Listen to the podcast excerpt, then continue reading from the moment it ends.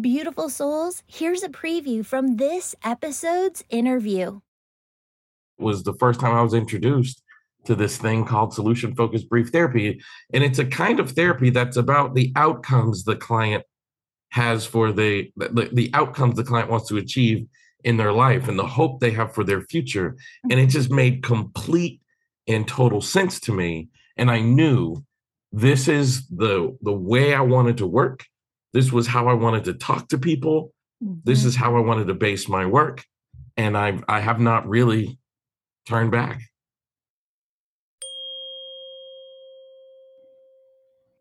Beautiful soul, have you ever wanted to speak to angels? Do you believe angels can support you in your daily life? If this is you, go to my website homepage, theangelmedium.com, and sign up for my weekly angel message email. As a gift for signing up, I'm giving you access to free resources, including 31 healing meditations that, if you do daily, are going to help you hear your angels and your own intuition more clearly.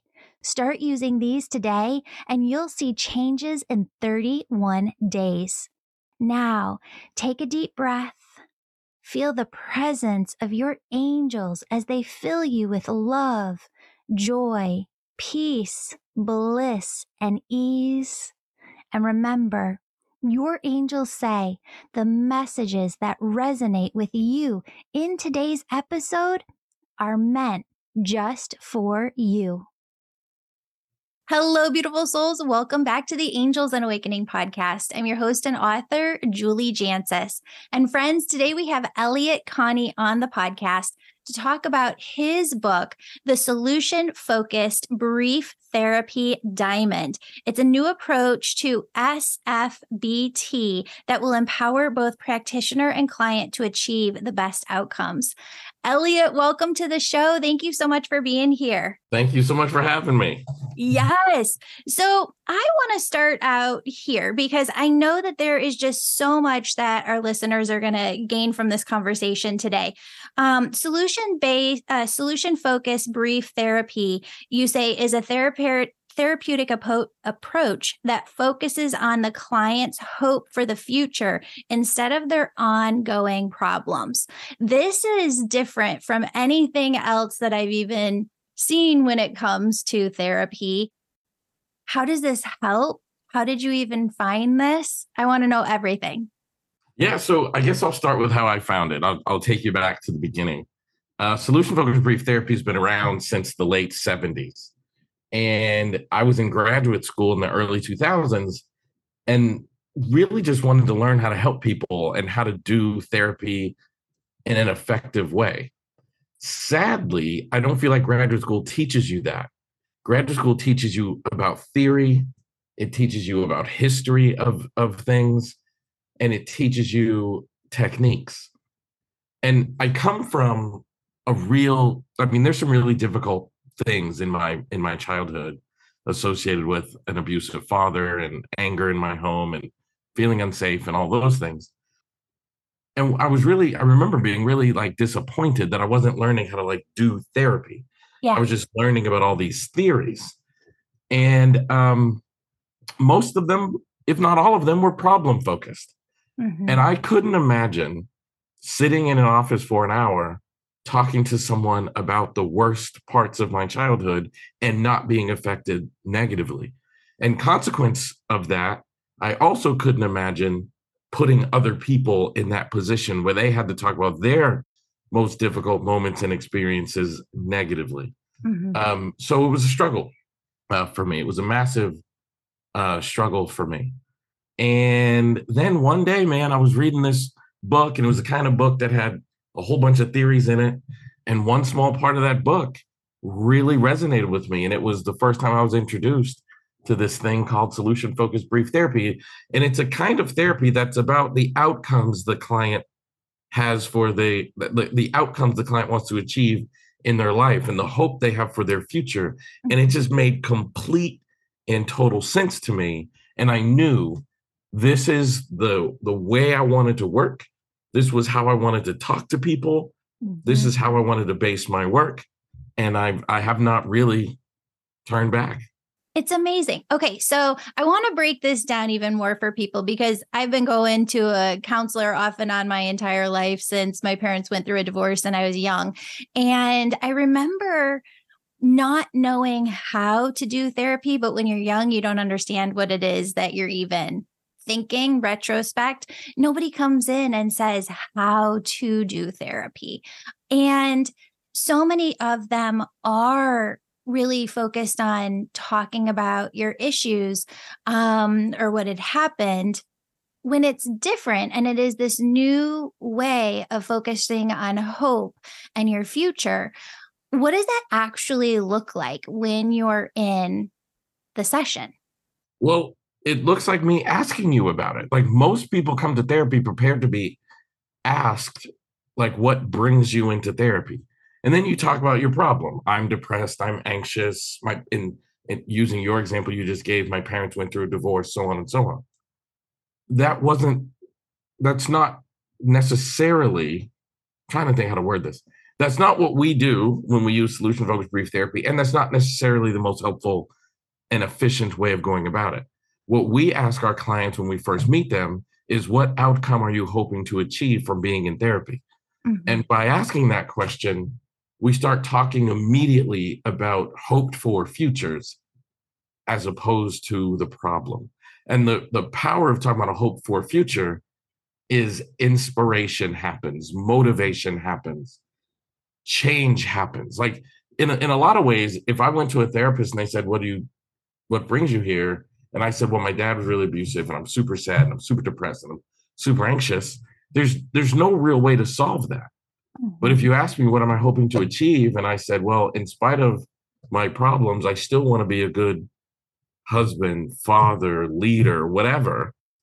Um, then we have conversations about that. And change needs to always be the focus. And we have this weird belief that in order to change, I have to unpack a problem. But that's that is fundamentally flawed thinking. That is not true. Why is it not true? if you think about it, it's just. And I, like- I agree with you. Like I am so on board. I just want to like open this up because this is what the angels show me all the time: is that you have to stay focused on this hope and on this future. Um, I just want to like dig in.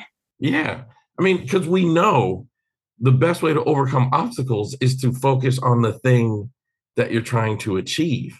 And if I give you an example that is not in the field of psychotherapy, it makes more sense but like if you go see a dentist and the dentist says, and you go, let's say you're just going for a cleaning, and the dentist kind of assesses your teeth.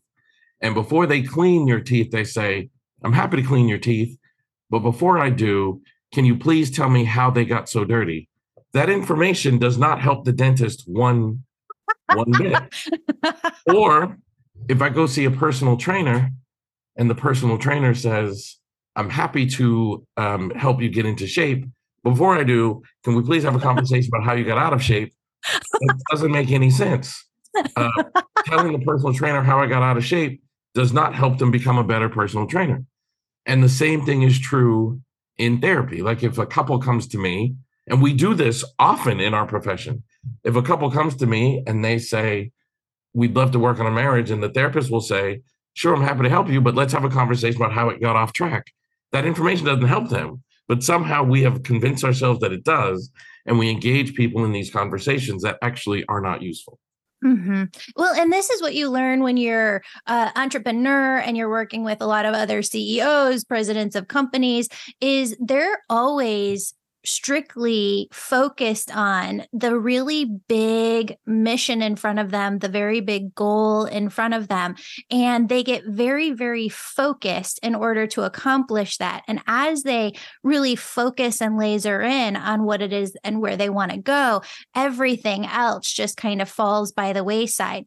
And really, I tune into energy constantly. And it feels when i'm when i'm talking to these presidents and ceos like their energy is so distracted when they're just focused on everything. But as soon as they laser focus in they've got 99 100% of their energy behind them going after that one thing. That's where the magic starts to happen. Absolutely true. Like people that are successful and as you said like leaders of industry and ceo they have this unique ability to be laser focused on their big picture outcome.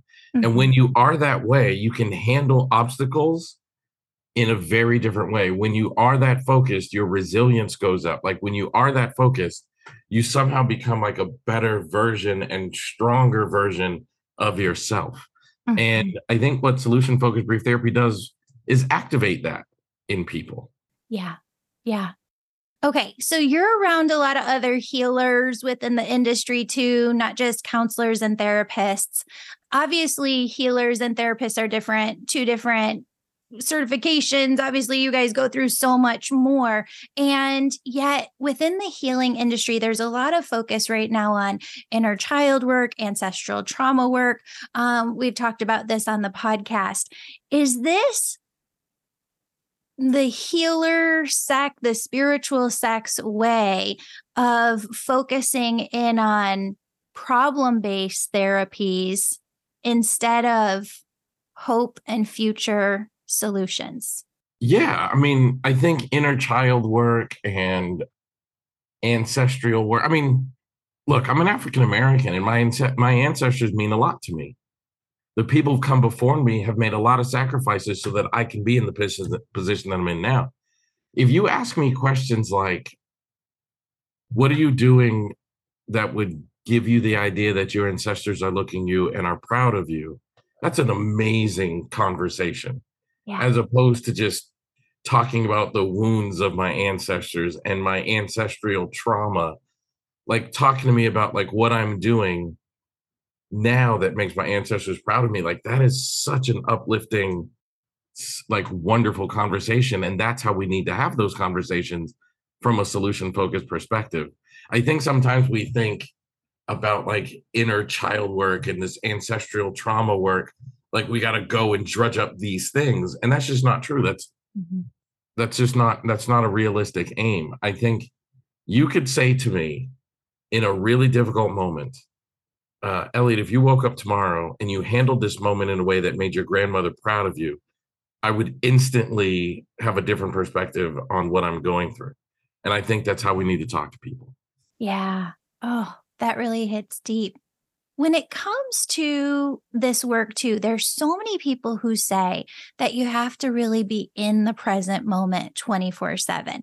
And I've really struggled with this because this is not the message of the angels. When they do work with a lot of people, they're really focused in on that hope and that future and really lasering, focusing in on that to bring it to you.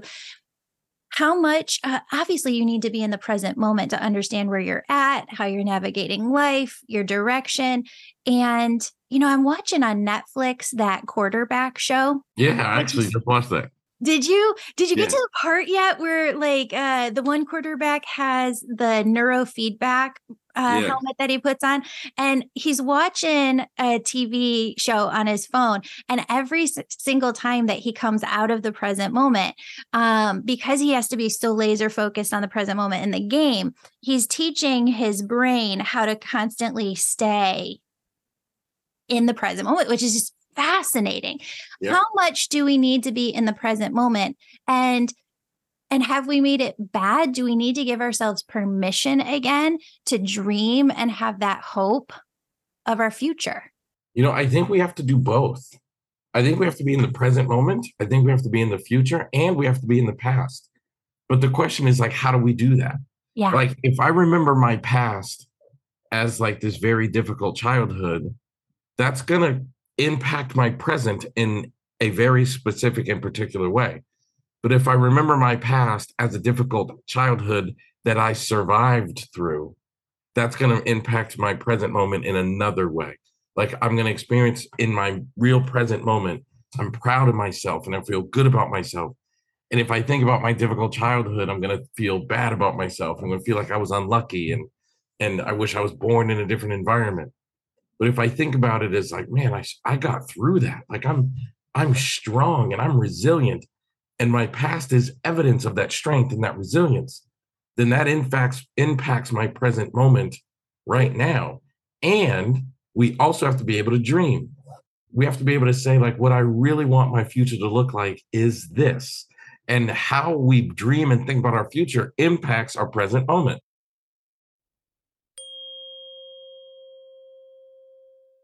Did you know I give away a new free reading each month to a listener who leaves a five star rating of this show on Apple Podcasts or Amazon?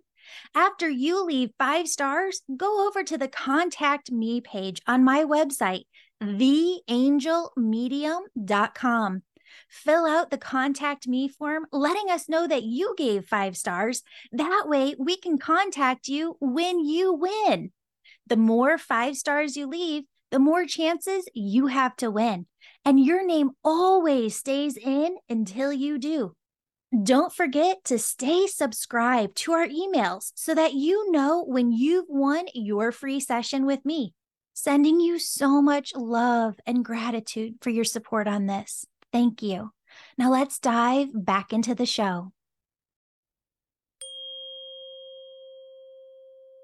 Like I remember when I was in high school, I had this dream of being a college athlete. And I really held on to that dream. So when my friends came to me and asked me to do stupid things, like I remember one day, a friend of mine found where his father hid his alcohol. And he had uh, wine coolers called Bartles and James. I don't know if you guys are old enough to remember Bartles and James, but a buddy of mine found where his dad would, had hidden his alcohol and he came to school and he was like, Hey, after school, we're all gonna go to this house and we're gonna drink. We're gonna all gonna go back to my house. We're gonna drink this alcohol. And I remember saying, No, I'm not gonna do that. And the reason I said that it wasn't because I was a better kid. It wasn't because I made great decisions or any of that. It was because I had such a strong belief in my hope for future that it impacted how I made decisions in the current moment. Mm-hmm. And without dreams of the future, we don't we don't make wonderful decisions in the current moment. Do you think that there are some people who have been so hurt that it's hard for them to mm-hmm. hope and dream? What shuts people down from hoping and dreaming? Well, the short answer to your question is yes. I think there have been people that have been so hurt by life um, that they just don't believe that it's in the cards for them. I think what shuts people down the most is other people like we we as humans we have a very bad habit and almost all of us do it. When someone you love or care about tells you about something they want to accomplish we think we have a duty to protect that person from disappointment. Mm. so someone will say something like i want to become a an astronaut. And we think gosh that's really hard to do can you set your sights a little lower? Or we remind them not everybody becomes an astronaut. The chances of you becoming an astronaut are this big. Like we say these things, and a lot of people get frustrated and they get discouraged and and they they stop sharing their dreams and they stop believing in themselves because we're not really encouraging species right there's not that's not how we are there's actually research about this that when you tell someone about something you dream to accomplish the most likely response you get is a response of discouragement. And not because we want to discourage you, but we think I'm protecting you from being disappointed. So most people aren't really engaged with their dreams because the world has told them you sound arrogant when you say that, and you sound bold when you say that. And so few people accomplish that thing that you want to accomplish. So let's let's kind of set the goals smaller. But what we'll really do is we need to do the exact opposite trust that people can handle being disappointed. We need to trust that people can get through hard things. We need to trust that anyone can accomplish anything and talk to people as if they can do the thing that they're trying to accomplish. And to me, that's that's how life should be lived. Yeah. When it comes to our own inner t- dialogue, right? And like how we talk negatively to ourselves, because we're also our own discouragers sometimes. Is it really as simple in what you've found in your experiences to just simply talk back to that voice within your mind or do you have other tips and tools that you use for that? Yeah i just remember that i've like i can do anything because i've and my evidence of that is i've gotten through some really hard things in my life. So i just remind myself that like if i have a goal like of course i can accomplish it. Why couldn't i accomplish it? And now it's not really a matter of like countering the negative belief it's a matter of like not even having the negative belief because you've trained your brain just to believe in the in the power of what you're trying to accomplish. Yeah, that's awesome. Okay, so we've talked a lot about individuals, but you also work a lot with couples and you have a book out for couples as well. And yes. What I see a lot of times with couples is that um, they do exactly what we're talking about, where one has a dream, one shuts down the dream, or maybe tapers down the dream a little bit. How do you get a couple on the same page, manifesting in the same direction? Wow, that's a really good question. And, and to be honest with you, the answer is individual to each couple. But to go a bit deeper than that is to remind them that part of your job is to believe in your partner's dreams. And I think people forget that. Like going back to what I said earlier, I think I think we get scared and we get nervous. Uh, I was I was watching a movie that I've seen a bunch of times recently called uh, The Pursuit of Happiness, and there's a scene in that movie, excuse me, where the main character played by Will Smith says, "I want to become a stockbroker," and his his wife says, like why would you do that and she becomes very discouraging and and i remind couples that like part of your job is to believe in who your partner is trying to become absolutely absolutely that's beautiful all right so one of the questions and i actually wrote about this a little bit in my book but i'd love to hear your opinion on it not all counselors are made the same. Not all counselors are helpful. I wrote in my book about interviewing your counselor to help you figure out is there a way for people to find solution focused therapists? Is there like a database? Is there a resource? And how do you know that hey, even if I'm going to this person and they're they're driving me towards my hope and my future, that they're the right one for you to work with? So yes, there is a database. My company created it so you can go uh, online and find a solution focused therapist. I actually don't remember the domain, but if you go to my website, elliottconnie.com, you can find it, or um, the sfu.com, which is the name of my company. But I, I, think the second part of your question is actually even more important. Um, you can find database bases online, and you can you can do a search on if people use a particular type of therapy, including solution focused brief therapy. But I think the second part of your question matters a lot, which is how do you know you're talking to the right person? And I often compare this to dating.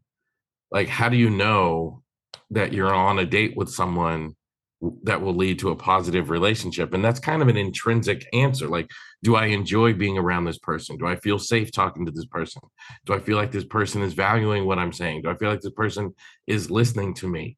Uh, I think all of those things are questions you have to ask yourself during the first session when you're meeting with with a therapist. Like, is this someone that I can talk to? Yeah. If the answer is yes, like keep talking. Like there is no like you can tell when. Like if the therapist is wearing red, they're a good therapist. Or if the if they have glasses on, like there is no like black and white thing. But if you feel comfortable talking to that person, you feel connected to them, you feel like they're listening and you can share with them and and safely do so, then I think you might be in the in in good hands. Mm, I love that. And how does a person know? Because we kind of just do therapy, right? And my husband and I have a standard appointment on the books once a month with our counselor. Um, I have a separate counselor that I go to see. Kiddo's got a counselor. How do you know when you're a hundred percent? Because sometimes you have those needs where hey, I need to be seeing you once a week or if not twice a week. And sometimes you don't really need that, but it's almost like getting a tune up on your car just to have a, a standing appointment. Is there 100% healed? Is there 99% healed? How do you know where you're at? No, I, I, I mean I think we're all a work in progress. I think and and life keeps happening. So like I don't know that there's a such thing as 100% healed, but I think there is a such thing as one like transformed you know i think there is a such thing as like being able to overcome those things that are obstacles and challenges and you're able to be the version of yourself that you want to be. I think there is absolutely a such thing as that and i and, and to me i think that's actually the goal yeah. um, is to be the version of yourself that you want to be and are most proud of. I think the biggest thing you need to ask yourself if you're seeing a therapist is like is change happening Mm. Um, and if the answer is yes, then keep doing what you're doing. And then you need to ask yourself, do I need to continue to see this person in order for change to continue happening? Uh, then you should ask yourself, how often do I need to see this person in order for change to continue happening? Like, even as you say, it's good to like bring your car to the mechanic once every 90 days or whatever.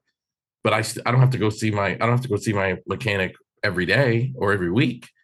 Like, how much contact with the therapist would lead to the appropriate and desired level of transformation? I think i think that's the question to ask ourselves. Perfect. I love that. Is change happening? I'm going to remember that. Is change happening? Yeah. Yes. yeah. Okay so we've been through three and a half years post covid when you look at the lay of the land and just where humanity is right now where are we? And where do you want to see us go over the next 10 15 years? I don't know where we are actually um, because we've never been here before. Yeah. Um, i think we've never gone through a pandemic. We've never had the political landscape that we have currently. The world has never been as communicative as it is right now through things like social media now we have ai like like I it's I was thinking about this recently. Like I don't know how to say where we are because we've never been in this space before, but I can say where I hope we're going is I I hope that there's more kindness and humanity in our future. I hope we can remember that I can disagree with you without hating you. I hope that we can remember that I can disagree with you without accusation. I hope that we can remember that we don't all have to think alike in order to be great as a society and a culture. I hope that we can remember that what makes us different is inherently what makes us beautiful. I hope that we can remember that kindness is such a more beautiful way to live than hatred. And I, think to a large degree, we've forgotten all those things. And I, I hope in our future we can remember them. How do we get back to that? One of the things that I find myself struggling with right now is um, I don't know that I was allowed to have opinions when I was younger. And obviously, I speak a lot for a living, I speak a lot on the podcast, and I teach a lot. But in my personal life, when I have a conversation with somebody and